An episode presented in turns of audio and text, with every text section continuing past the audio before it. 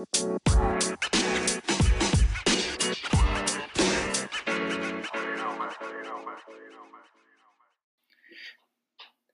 everyone, this is episode two of the 100 Foot Jesus podcast. I'm your host, Matt, and uh, today's show is going to be all about this pastor right here's salvation story.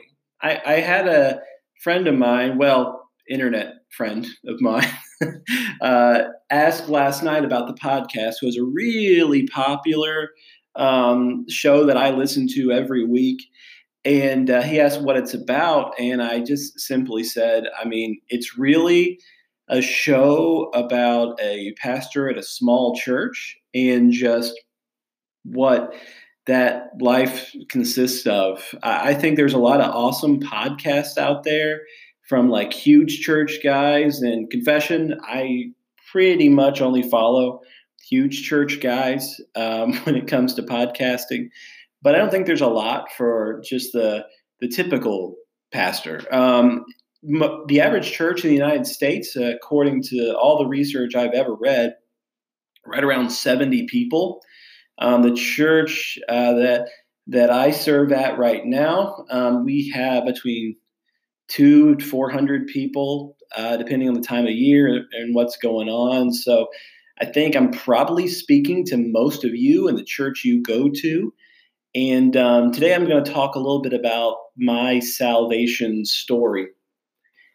I, I think hearing your pastor's salvation story is kind of like you remember when you were in school and you had uh, your teachers and they were, you know, they always wore like the tie and uh, maybe the, the short sleeve dress shirt, which guys not a great look. Uh, but anyway they would um, they would you know they would wear their school outfits.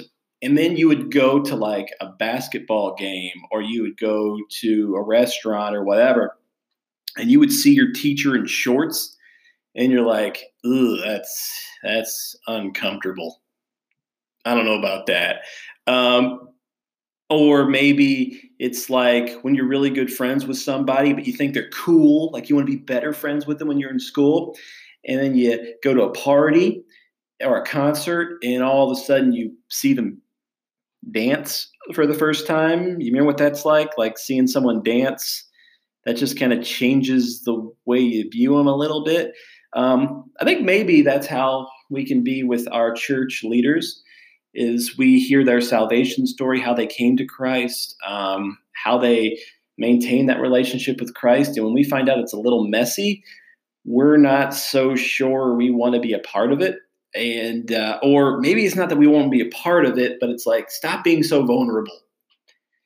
Like i remember um, the first time i read this story where jesus is in the garden of gethsemane and he's praying that god will spare his life. And, and i gotta be honest with you call me not a christian if you want right now but i remember thinking man i don't like seeing jesus vulnerable uh, so today I'm going to talk a little bit about um, just my salvation experience. So I mentioned last week that I grew up in a poor community called Portsmouth, Ohio, which I'm going to do a special show someday on that community because, guys, I love with all capital letters L O V E that community, uh, and there is just something special about it. Uh, but I was raised there. Um, I was, I think I mentioned last week, a moral kid.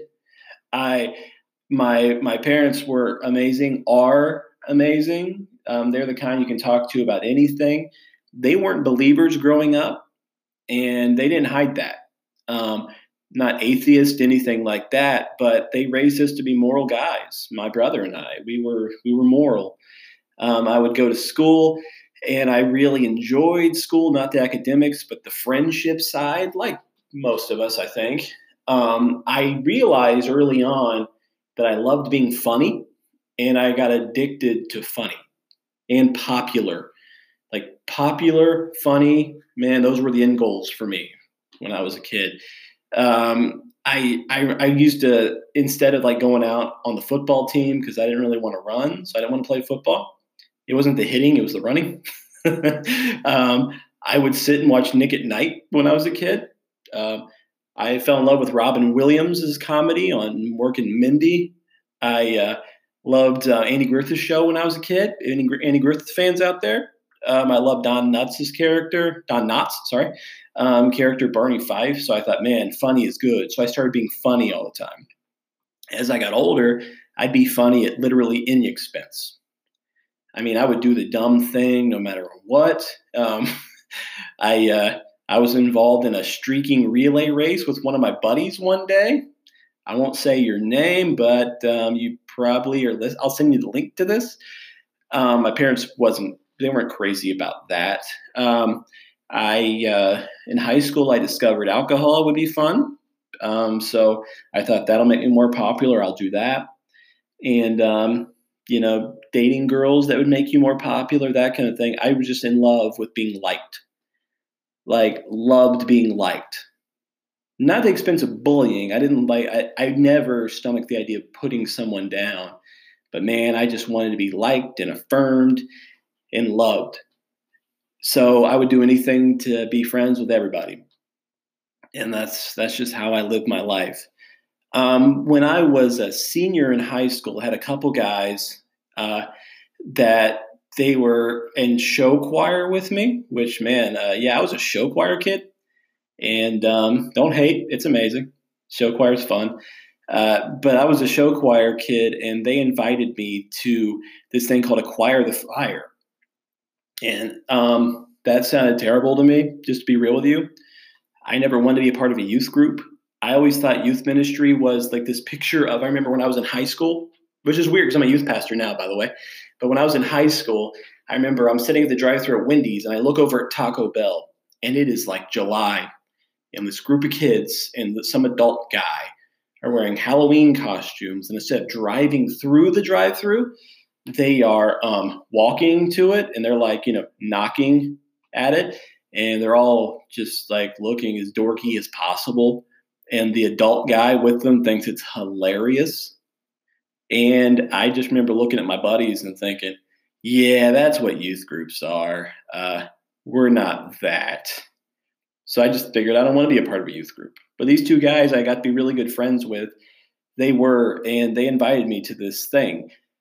I didn't want to go at all. Um, then they said, hey, because I'm a huge wrestling fan and they knew this, they said, hey, Sting is going to be there. And if you, I graduated high school in 2002, man, if you were around for the whole WCW, NWO um, kind of thing, Sting was a big deal. So they said, hey, Sting is going to be there. I'm like, dude, I would like to meet the Stinger. You know, uh, Million Dollar Man, Ted DiBiase is going to be there before my time. St- still sounds cool. Um, quarterback Kurt Warner, uh, the greatest show on turf, St. Louis Rams is going to be there. I'm like, yeah, I'll go. That sounds cool. I'll go because I didn't think it was a Christian thing. I thought it was, you know, cool guys. I thought would be fun to listen to thing. So um, the weekend prior to this, I decided I'll do it. Um, I had a terrible weekend, made some terrible life decisions, and then we decided to go. Um, I get there, I notice one thing, which is culturally true still young Christian ladies dressed like not Christian ladies, if you know what I'm saying. I got on my little flip phone, called up my buddies, and I was like, guys, this is a Christian thing. And they're like, you're in a Christian thing? We're like, yeah. Um, and, I, and they were like, what's it like? I'm like, ladies ain't bad. That's just my thought. But I just kind of went through the motions. The bands I thought were awful, um, kind of embarrassing, to be honest with you, for the most part. I heard Newsboys for the first time and thought that was like okay, uh, but mostly not great. Then I got to hear Kurt Warner speak again. Probably great quarterback, great guy, terrible speaker, hard to follow. Um, Sting came up and Sting was phenomenal.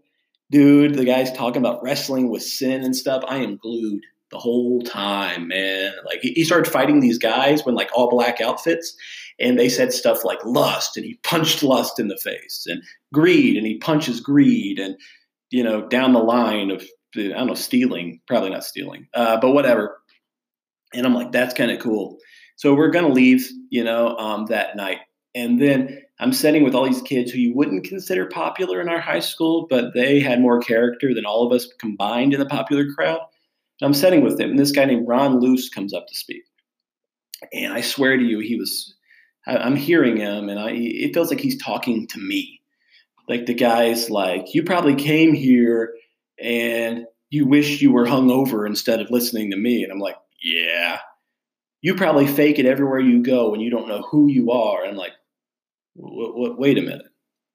And then he transitions into talking about how, but did you know God knows the real you and he loves you?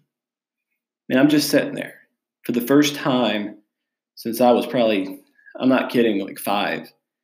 I didn't care what other people thought of me. I started to really notice who I was. So I'm sitting in my seat, this popular guy that's there. People are kind of wondering what my motive is for being there. And I am sobbing in my chair, just crying, man. like just crying. And he says, anyone who wants to accept Christ, you know, pray this prayer. So I, I, I prayed the prayer. I know some of you guys have theology where you think like praying the prayer does nothing. We'll debate that later, whatever. But like, but I'm just sitting there and I'm like, God, just take my sin, take my past, take my present. I just want you, Lord. Um, they had everybody come forward. I didn't, but everyone around me knew because I'm just like ugly crying for Jesus at this moment.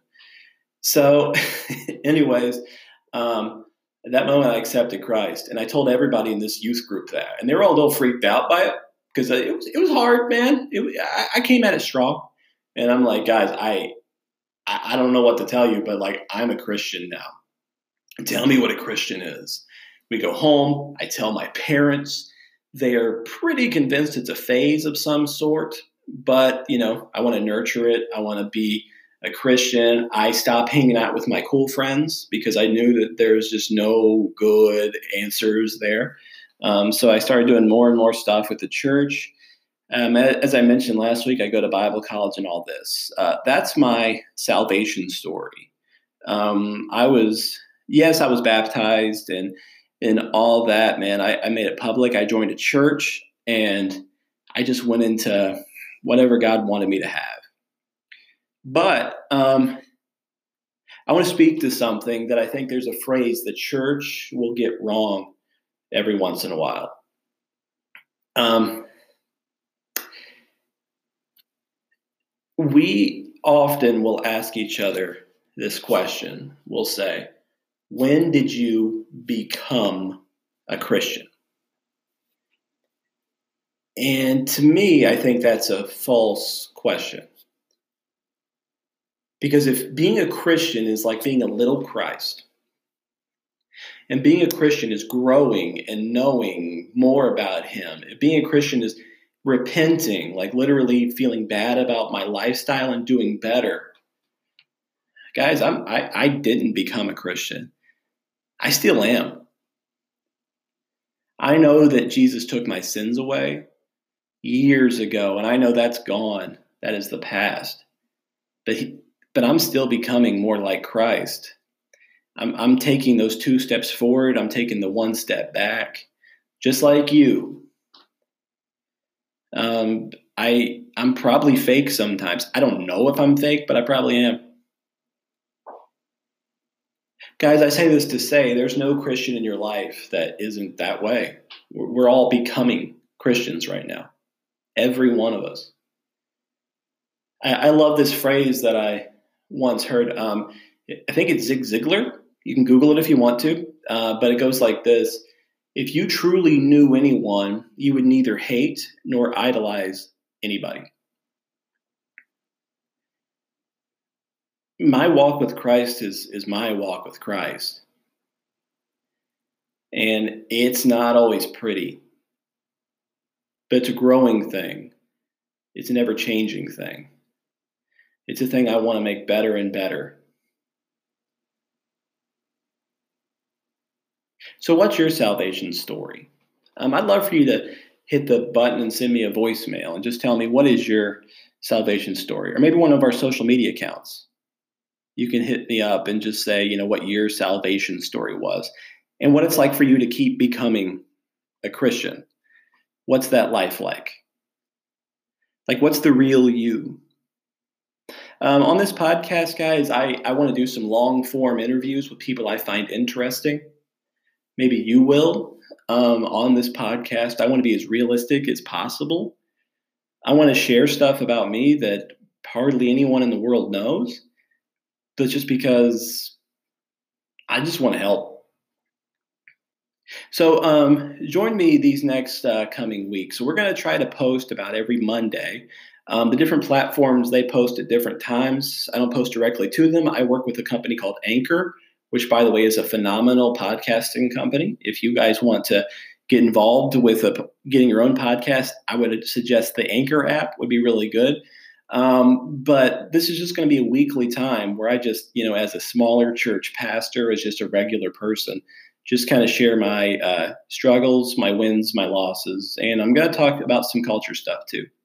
So, anyway, guys, thank you for joining me for week two of the 100 Foot Jesus podcast. Uh, if you guys could subscribe in whatever platform you're listening to this to, and um, share it on social media and help us get the audience out a little bit as we keep going.